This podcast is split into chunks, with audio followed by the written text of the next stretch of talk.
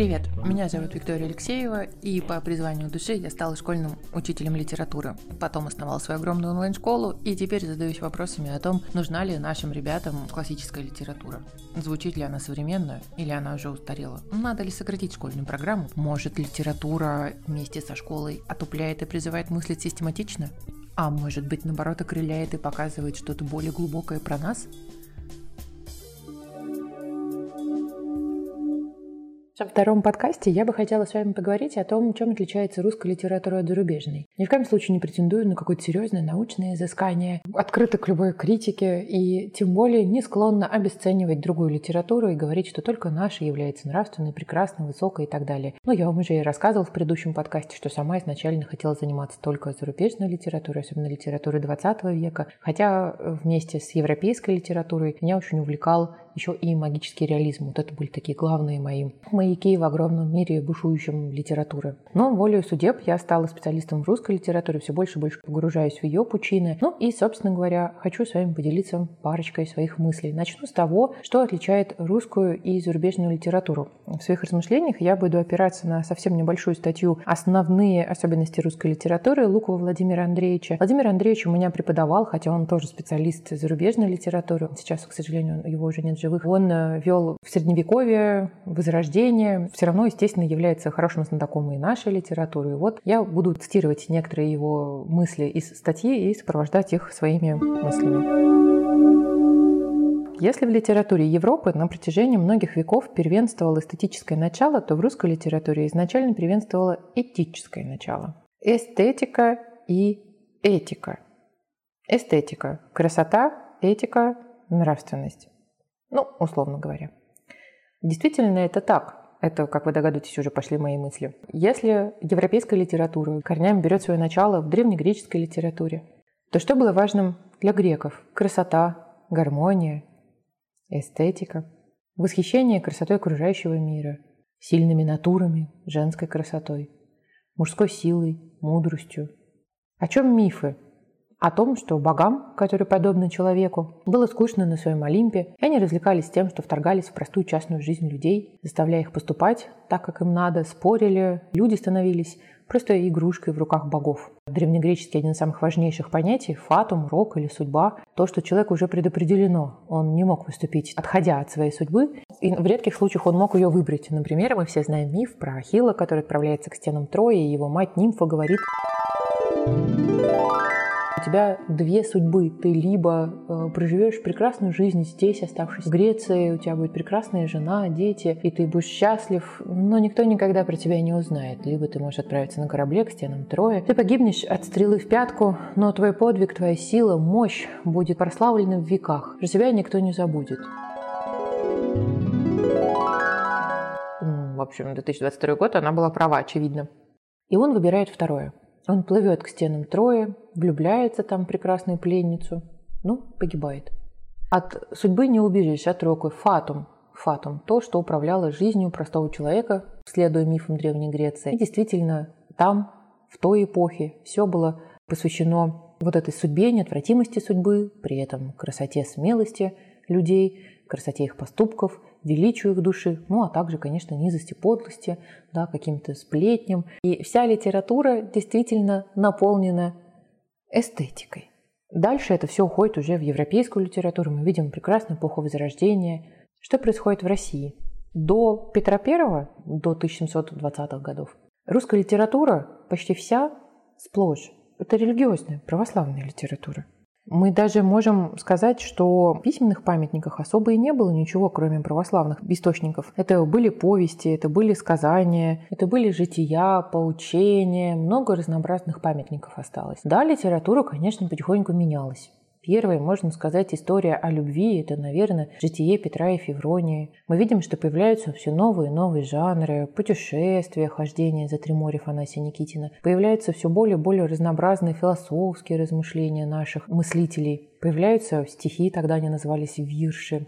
Но вся литература все равно была духовная по крайней мере, вот художественно-печатная да, литература, то что, то, что распространялось. Конечно, была устная литература, какие-то частушки, фольклорные жанры, да, но мы сейчас говорим именно про письменные тексты. И до Петра I вся русская литература была духовна. Вот я хочу вам прочитать очень интересное высказывание Николая Бердяева, замечательного философа, статьи «Тип религиозной мысли в России». И в русской литературе у великих писателей религиозные темы, религиозные мотивы были сильнее, чем в какой-либо литературе мира. Вся наша литература XIX века ранена христианской темой. Вся она ищет спасения, вся она ищет избавления от зла, страдания, ужаса жизни для человеческой личности народа, человечества, мира. В самых значительных своих творениях она проникнута религиозной мыслью. Это замечание, мне кажется, очень важным и очень правильным. Религиозная мысль, ужас жизни для человеческой личности, ищет избавления от зла, ранена христианской темой. Да, конечно, до 20 века, ну, все почти преимущественно писатели были православными, их выходили из православной традиции, кто-то был откровенно э, такой ярко направленный православной мысли, да, Достоевский, Гоголь, конечно же, Пушкин, очень много других писателей. Кто-то, ну, скажем, оставался в светской манере, но все равно соблюдал внешние какие-то нормы, все равно отсылался к этим образом в своих произведениях. Кто-то, конечно, особенно в конце XIX века, выходил на путь определенного богоборчества, как Толстой, который создал свою, свою собственную философию, что интересно, Толстой говорил, что он не толстовец, то есть сам он не признает своей собственной религии. И надо сказать, что умер он по дороге в Оптину пустыню, он хотел очень побеседовать с одним священником. Но он, конечно, яркая личность в таких вот творениях. Но период войны и мир — это такое произведение с очевидно христианским посылом. Есть, конечно, писатели, которые вышли, например, из церковной среды, очень хорошо знали быт церковный, очень хорошо знали все особенности церковной жизни, но отдалили себя, не причисляли себя к верующим людям, например, Булгаков, Чехов, не испытывали священного трепета, но и Чехов, и Булгаков очень хорошо знали церковный быт, это отражено тоже в их произведениях. Блок сюда же можно отнести. Уже начиная с конца 19-го, начала 20 века появляется огромное количество людей, кто либо вообще отходит от церковной традиции, либо исповедуют какие-то иные принципы. Я даже не про атеизм, честно говоря, он как-то вот так расцвел только уже при Советском Союзе. Но, по крайней мере, ищет какие-то свои пути. Но даже в этом случае все творчество писателей, поэтов перенасыщено образами, символами, православной тематикой. В советские годы это, конечно, пытались полностью искоренить. Одним из самых ярких показателей может быть история, которую вы, наверное, знаете со школьных времен про Матрёнин двор Солженицына. Это произведение называлось не стоит село без праведника. Кстати, Солженицын сказал, что пришел к Богу, находясь вот в ссылке в лагере. Не стоит село без праведника. Это произведение очень понравилось Твардовскому, редактору «Нового мира», но он сразу сказал Солженицыну, что с таким названием произведение не будет опубликовано, потому что уже даже слово «праведник», хотя оно вот, ну, оно христианское, но все-таки это же не прямой там не знаю, отсылка там, имя апостола, да, ну, праведник, человек, живущий праведной жизнью. Тем не менее, сразу было сказано, что с таким названием это, этот рассказ попасть в печать точно не может. И тогда возникло такое безликое название «Матрёнин двор». Кстати, просто абсурдная идея давать задание, в чем смысл названия «Матрёнин двор», потому что смысл названия в том, что в Советском Союзе были запрещены упоминания христианской символики. Но боюсь, что хотят увидеть что-то другое, вот эта тема, на которую у меня нет никакого ответа. Вся русская литература действительно, как сказала замечательно Бердяев, ищет спасения она ранена христианской темой. Это ее очень сильно отличает от европейской. Напомню еще раз тезис Владимира Андреевича. Если в литературе Европы на протяжении многих веков первенствовало эстетическое начало, то в русской литературе изначально первенствовало этическое начало. Очень интересно его такое наблюдение. Точно так же содержательная сторона произведения была важнее формы. Пушкин уравновесил нравственное эстетическое содержание и форму, но у Толстого и Достоевского исконный приоритет нравственного начала содержательной стороны снова ощутим. Одной из причин этого кроется в борьбе крупнейших русских писателей с теорией искусства для искусства, которая не случайно в русской литературе представлена значительно слабее, чем, например, во французской. Характерно, что даже творчество главы европейского эстетизма Уайлда русские воспринимают прежде всего в нравственном аспекте. Вот это сто процентов так. Это пример эстетики пример декаденства, пример жизни, подчиненной красоте, искусству, эстетике. Это тот, кого мы вспоминаем, думая о гордых людях, живущих светской жизнью, ищущих какого-то своего пути, идущих куда-то, страдающих, но в них именно красота на первое место. У нас портрет Дориана Грея, самое известное произведение, реально не так воспринимается, и не это выносится на первую сторону. Что дальше можно сказать? Ориентируюсь тоже на статью. Для европейской страны в XIX веке характерно было развитие форм массовой развлекательной культуры, ориентированной на нижнюю часть пирамиды Тезауруса, развиваются жанры приключенческого романа, детектива, мелодрамы и другие, ориентированные на привлечение внимания очень широкого круга читателей. Давайте вспомним наш с вами самый известный детектив «Преступление и наказание». Потому что тут есть детективные эпизоды, ну, в общем, просто на сотой странице нам четко говорится, кто, зачем, почему и как убил, а дальше как бы детектив и не нужен. Одной из интересных тем сочинений может стать, какую роль вот в этом произведении играет образ следователя Порфирия Петровича, да, какую роль играет этот герой. Для детективного сюжета он не очень нужен и важен. Более того, он достаточно быстро понимает, что Раскольников виноват, и при этом из-за некого Миколки, который признает себя виноватым в убийстве старых процентщицы, потому что русский человек пострадать любит, как сказано в романе. У Порфирия связаны руки, он ничего больше не может сделать. Принципиальное изменение ситуации могло произойти в советский период. Снова читаю статью, когда в результате всенародной ликвидации безграмотности, ликбез, огромные массы народа получили доступ к книгам. Но здесь, в советской установке на воспитание, нового человека, овладевшего всеми богатствами культуры, человека высоких моральных принципов, сыграли решающую роль. Литература сохранила свою нравственную ориентацию, даже при тех искажениях, которые возникли из-за вульгарного социологического понимания действительности, утвердившегося на официальном уровне. Последней важной мыслью, которую я хочу озвучить именно в контексте этой статьи и перейти к своим размышлениям, будет следующее. Уже в первых произведениях древнерусской литературы возник монументальный историзм. Это термин академика Дмитрия Сергеевича Лихачева, где историзм выступает не в форме принципа, открытого романтиками, а в смысле связи любого частного события отдельной судьбы человека с судьбой общества и государства. Это качество прошло через все века развития литературы. Вот я согласна что наша литература глубоко ранена христианством, с одной стороны, с другой стороны, всегда ищет ответ на вопрос, в чем смысл жизни человека. Такой ключевой, можно сказать, экзистенциальный вопрос всей литературы. Обратите внимание, что у нас крайне редко бывает хэппи-энд. Противовес вот это сто процентов, да, что в европейской литературе счастливые концы встречаются гораздо чаще, чем в нашей с вами литературе. У нас действительно всегда сильно вот это нравственное начало. Вот это этика. Не эстетика, которой часто жертвуют наши писатели откровенно, а этика. Связь человека и государства, смысл жизни, ощутить как-то свою связь с другими людьми, да, вот это отсутствие восхищения индивидуалистами. Ведь не зря именно в Европе мог возникнуть Ницше и его теория сверхчеловека. Хотя сам Ницше напрямую говорил, что свою теорию сверхчеловека во многом он взял из Достоевского. Ну вот как раз у Достоевского все ровно наоборот. Более того, я обратила внимание, когда записывала подкаст наш полугодовой курс и в трехмесячный интенсив, который стартует в марте подготовки к ЕГЭ, я, когда записывала подкаст, обратила внимание, что в разных произведениях, разных писателей, разных жанров, в разное время написанных, звучит один и тот же очень схожий вопрос. Вот просто Давайте я сейчас зачитаю несколько фраз, и мы с вами после этого подумаем над этим. Например, э, очень известное произведение «Старуха Изергиль» Горького. Старуха Изергиль, рассказывая историю про Ларру, который был изгнан из племени да, за свою гордыню непомерную, про Данко, который, конечно, кончил тоже плохо, как и Лара, но все-таки про него память осталась лучше. В том числе говорит и свою историю. Ой, она стольких любила, что ее, например, в эту историю ее жизни даже невозможно было бы экранизировать, потому что это был бы сериал ну, просто с маркировкой 18+, по типу «Игры престолов», наверное. Она говорит про одного из своих возлюбленных, про Польшу, и там говорит такую фразу.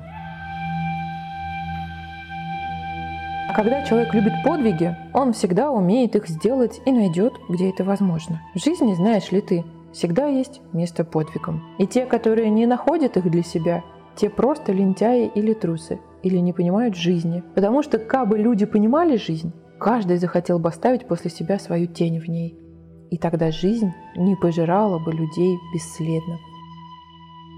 Оставить свою тень, сделать что-то, чем ты людям запомнишься. Давайте посмотрим на другое произведение господина Сан-Франциско Ивана Бунина господин Сан-Франциско Безымянный, был твердо уверен, что имеет полное право на отдых, на удовольствие, на путешествие во всех отношениях отличные. Для такой уверенности у него был тот довод, что, во-первых, он был богат, а во-вторых, только что приступал к жизни, несмотря на свои 58 лет. До этой поры он не жил, а лишь существовал. Правда, очень недурно, но все же возлагая все надежды на будущее. Вот у наших писателей в разных произведениях, да, еще раз говорю, что это не одна идея, которая подчеркнута у другого, а это вот общая такая сверхидея. Противопоставляется существование и жизнь. А в чем разница этих понятий? Существование и жизнь. Существовал он очень недурно, у него и денег много, и китайцы, которых он выписывал тысячами, трудились на его богатство. И вот он наконец-то 58 лет решил пожить. Дальше, сейчас мы с вами все обобщим, давайте посмотрим «Премудрый пескарь». Когда думаешь про жизнь и существование, мне кажется, один из самых интересных ответов дал Михаил Евграфович в этой сказке. Он э, с иронией описывает в этой сказке Пискаря. Это такая аллегория на людей, которые всего боятся, которые боятся жить открытой жизнью. Он был очень премудрый, дожил до 100 лет, а премудрым он сам себя считал, потому что он, ну, собственно, дожил до 100 лет, избежал щуки, никто его не съел, он вообще прожил такую длинную жизнь, забился в маленькую норку, только по ночам там по чуть-чуть питался, жил, дорожал, жил, дорожал, жил, дорожал и умирал, дорожал. Он думал думает о том, чего же он сделал. Даже вот теперь смерть у него на носу, а он все дрожит, сам не знает из-за чего. В норе у него темно, тесно, повернуться негде, ни солнечный луч туда не заглянет, ни теплом не пахнет. И он лежит в этой сырой мгле, незрячий, изможденный, никому не нужный, лежит и ждет, когда же, наконец, голодная смерть окончательно освободит его от бесполезного существования. Слышно ему, как мимо его норы шмыгнут другие рыбы, может быть, как и он, пескари, и ни одна из них не поинтересуется им, ни одной на мысль не придет. Вся жизнь мгновенно перед ним пронеслась. Какие были у него радости, кого он утешил, кому добрый совет подал, кому доброе слово сказал, кого приютил, обогрел, защитил, кто слышал об нем, кто бы его существование вспомнит. Более того, он думает о том, что если бы все пескари так себя и вели, как он, то бы и пескарского рода давным-давно уже не было, выродился бы пескарский род. Раскидывал он таким образом своим умом и дремал. То есть не то, что дремал, а забываться уже стал. Сдались в его ушах предсмертные шепоты, разлились по всему телу истомы, и привиделся ему тот прежний соблазнительный сон. Выгорел, будто бы он 200 тысяч, вырос на целых поларшин и сам щук глотает. А покуда ему это снилось, рыло его помаленьку да полегоньку целиком из норы высунулось. И вдруг он исчез. Что тут случилось? Щука ли его заглотил, рак ли клешней перешиб, или сам он своей смертью умер и всплыл на поверхность. Свидетелей этому делу не было. Скорее всего, сам умер, потому что какая сласть щуки глотать хворого, умирающего пескаря, да к тому же еще и премудрого. Ну, это ирония. Получается, что память после смерти во многом является неким критерием того, жил ты или существовал. Например, в песне купца Калашникова Лермонтова хоть Калашникова и казнили, в общем-то, такой казнью позорной, хотя Иван Грозный сделал все, чтобы эту казнь облагородить, там и колокола звонили. Но про могилку Киребевича ни слова не сказано. А про Калашникова сказано про его могилку. Да, она не, она не, в, не в церковной ограде, она у перекрестка. И пройдет, девица пригорюнится, старик, по-моему, перекрестится, а добрый молодец вздохнет. Ну, примерно так. То есть все про него помнят, все видят его. Память по нем жива. Это может ли быть критерием жизни или существования? Да, это, конечно, помнит ли про тебя, был ли в твоей жизни подвиг, подвиг, жил ли ты так, что ты жил, а не дрожал, а не существовал. Но здесь, мне кажется, еще классный критерий задает Чехов. В его очень известном рассказе, который называется «Человек в футляре», мы видим образ Беликова, закрытого на все возможные футляры, застегнутого на все возможные футляры, и преподает он мертвые языки, и даже когда садится в коляску, он поднимает капюшон у этой коляски. И всех он истязает своей праведностью. Таких людей очень много, кто истязает своей праведностью. Но вот в самом конце он умирает, и, как справедливо замечает Буркин, который рассказывает эту историю, он говорит, говорит, они вместе были коллегами в э, гимназии. Вот вроде Беликов умер. Человек в футляре. Он точно жил свой, он точно существовал. Человек в футляре точно не жил. Он боялся всего, как премудрый пескарь. В его жизни не было места подвигу. Вот он точно жил, а не существовал. Он даже не задумывался о том, что надо было что-то делать иначе. Но он своей праведностью, в кавычках, как я уже сказала, подавлял окружающих. Он и кляузы строчил, что не так. Его действительно все боялись. И дальше учитель говорит, что после того, как Беликов умер, все подумали, как сейчас всем будет радостно. Все вернулись с кладбища в добром расположении, но прошло не больше недели, а жизнь потекла по-прежнему. Такая же суровая, утомительная, бестолковая жизнь, не запрещенная циркулярно, но и не разрешенная вполне. Не стало лучше. А в самом деле Беликова похоронили, а сколько еще таких человек в футляре осталось, сколько их еще будет? Дальше Иван Иванович говорит, так-то вот оно и есть. А разве то, что мы живем в городе в духоте, в тесноте, пишем ненужные бумаги, играем в винт. Разве это не футляр? А то, что мы проводим всю жизнь среди бездельников, сутяг, глупых, праздных женщин. Говорим и слушаем разный вздор. Разве это не футляр? Получается, человек в футляре – гротескный образ. Ну, совершенно как бы мы на него не похожи, на Беликова. Это очевидно. Никто из нас с вами не ходит так опрятно одетый, как он.